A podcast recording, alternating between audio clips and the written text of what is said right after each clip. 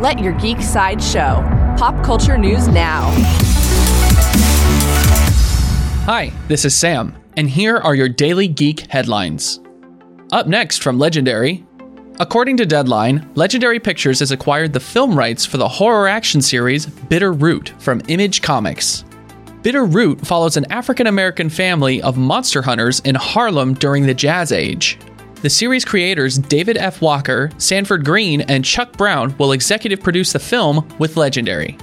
For fans of Batman, IGN has debuted the first look at the next DC film from Warner Bros. Home Entertainment, Batman Hush.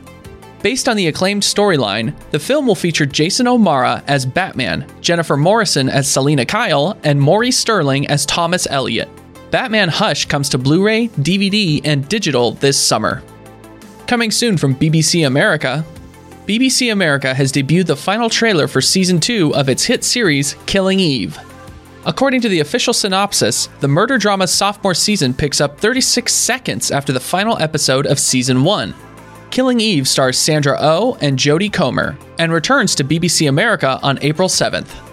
New from Fox, According to Deadline, actress Sonoya Mizuno has just joined the cast of Fox's adaptation of Mouse Guard. Mizuno is set to play the title character, and the film will be shot using motion capture. She joins previously cast actors Idris Elba, Andy Serkis, and Thomas Brodie Sangster in the project. This has been your Daily Geek Headlines Update. For even more ad free pop culture news and content, visit geeksideshow.com. Thank you for listening, and don't forget to let your geek side show.